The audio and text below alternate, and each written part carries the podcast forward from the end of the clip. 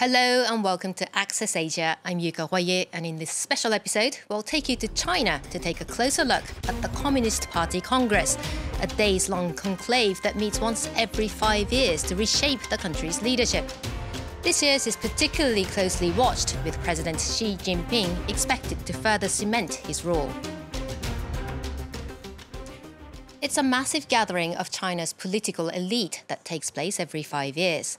Around 2,300 delegates, chosen from different sectors and ethnic groups around the country, represent nearly 97 million members of the Communist Party at Beijing's Great Hall of the People. This year's is the 20th edition and is particularly significant, an occasion for President Xi Jinping to further consolidate power and take China into a new era of strongman rule. Joining me is France 24's former China correspondent, Charles Pellegrin. Charles, uh, good to have you here. Now, first of all, what is the Party Congress and how important is it for China and for the world? Well, it's really the mother of all political party conferences, and because it's a one party state, it doubles up as a, an essential national meeting as well. It takes place every five years in the heart of Beijing on Tiananmen Square in the Great Hall of the People, and close to 2,300 delegates from all over the country representing all kinds of party organizations uh, convene there, and they represent 97 million members of the party inside the country. And it's significant because of two things. First of all, this is where the general ideological direction of the party and the nation is given. And it's also this is where personnel changes happen. The delegates nominate the Central Committee, who nominate uh, the Politburo and the Standing Committee of the Politburo, which is the inner sanctum of power. And within that small group of people is the General Secretary, who currently is Xi Jinping. So this is where political careers are uh, made and ended as well. Mm. Charles, thank you for that. We're going to come back to you in a second. In the 10 years since coming to power, President Xi Jinping has led a drive to make the country an economic superpower through his Belt and Road Initiative and massive investment in renewable energy, while rapidly expanding its military forces, posing challenges to the region.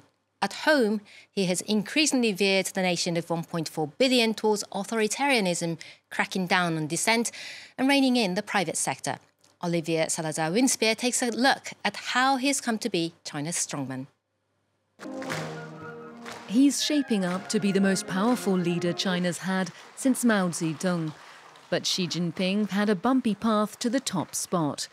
Born in 1953, Xi's father was one of the Communist Party's founding members and a former vice premier.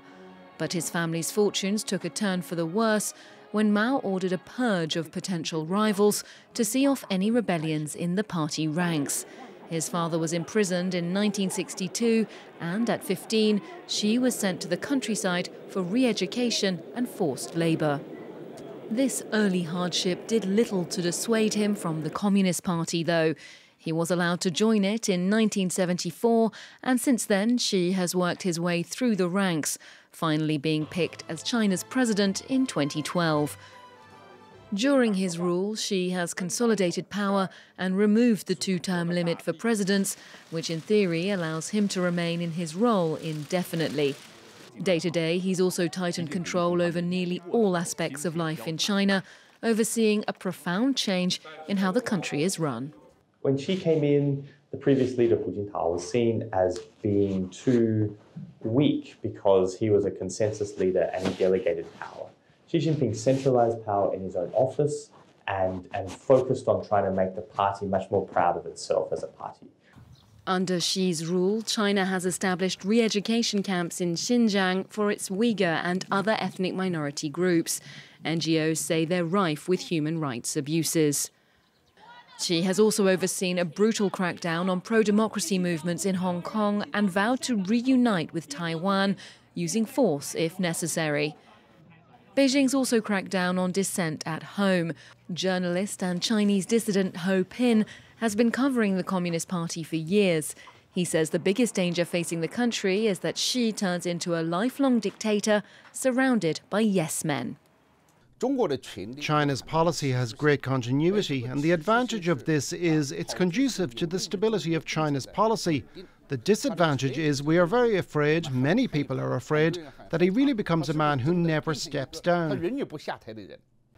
In a clear sign of Xi's influence and importance, in 2017, the Communist Party voted to write his philosophy into its constitution.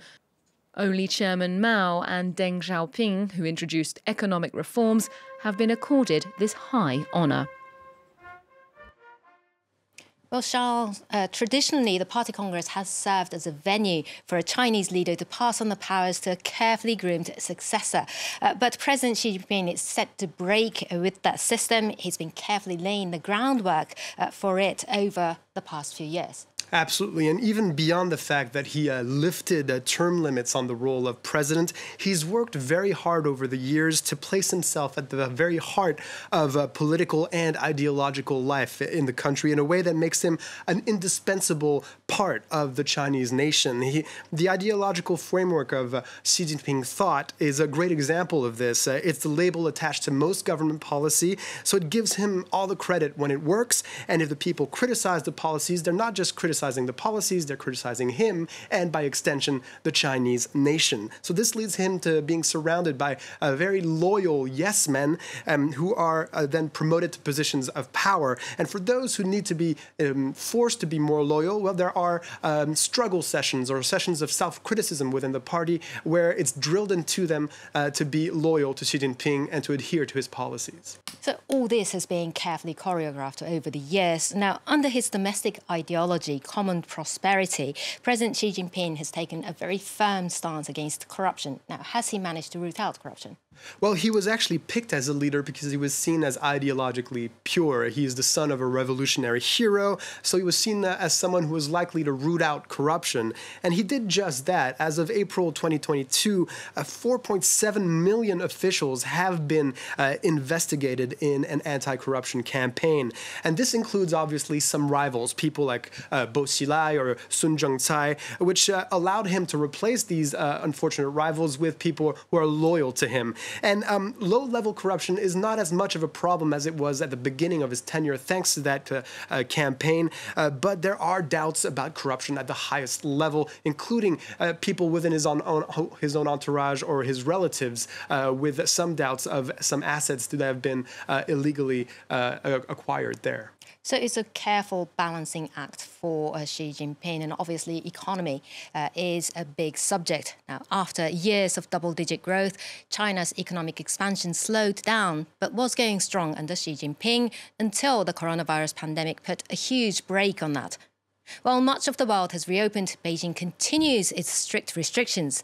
With last minute lockdowns and constant PCR testing, our reporters went to see what life is like in zero COVID China.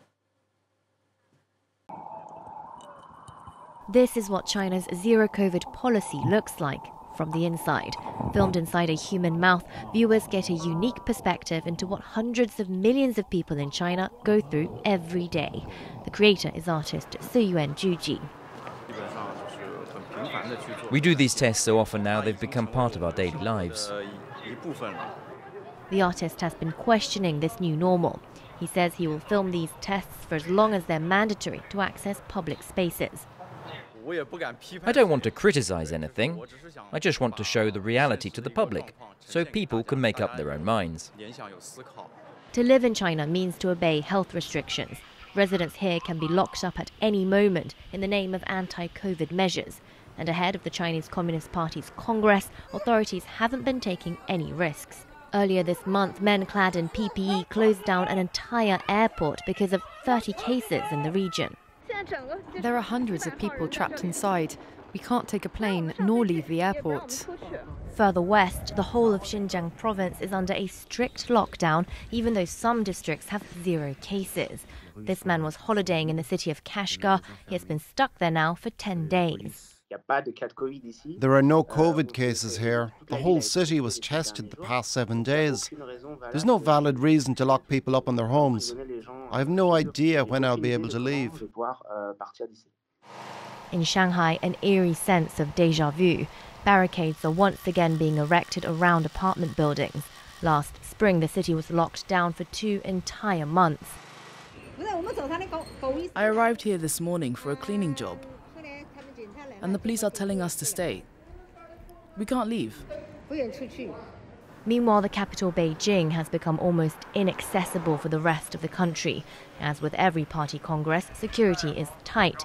But COVID 19 has become another reason for authorities to restrict movement during the highly sensitive political events. Charles, this zero COVID policy has really taken a toll on the population as well as on the economy, hasn't it? Absolutely. Uh, his political, Xi Jinping's political position is very secure, but there's no shortage of, economic challenges ahead. First of all, this dynamic zero COVID policy, as it's called in China, with the factory shutdowns that it leads to. And the question is here: uh, is China capable of bearing yet another wave of lockdowns if there's a new variant of the, of the virus that shows up? But on top of that, there's a, a youth unemployment unemployment rate that stands uh, at 19%. That's extremely worrying, especially because it's coupled with a young generation in China that seems to be disengaged with professional life because of a lack of prospects. And on top of that, there's a real estate crisis, which represents 20 to 30% of China's GDP, with huge groups, uh, groups that are overburdened with bad debt. And this is a huge uh, weight on the economy. And finally, there's the demographic uh, crisis with an aging population, low birth rates, a shrinking wor- workforce, which is really uh, posing a huge economic challenge uh, to China in the future. All of this could lead to social instability, which is the last thing that the government wants to see. And we're seeing hints of that already happening this week in Beijing. Ahead of the Congress, we saw a banner being unfurled uh, in the northwest uh, um, suburbs of Beijing asking for a change in the COVID policy and asking asking for Xi Jinping to be ousted as leader. So this is uh, quite a new a kind of very direct uh, uh, response uh, to to Xi Jinping as a leader that we've not seen before. Mm. So really a mountain of challenges awaiting the new Chinese leadership. Charles, thank you so much for your analysis. Now that's it for this edition of Access Asia. Please do stay tuned to France 24. There's more bold news coming up.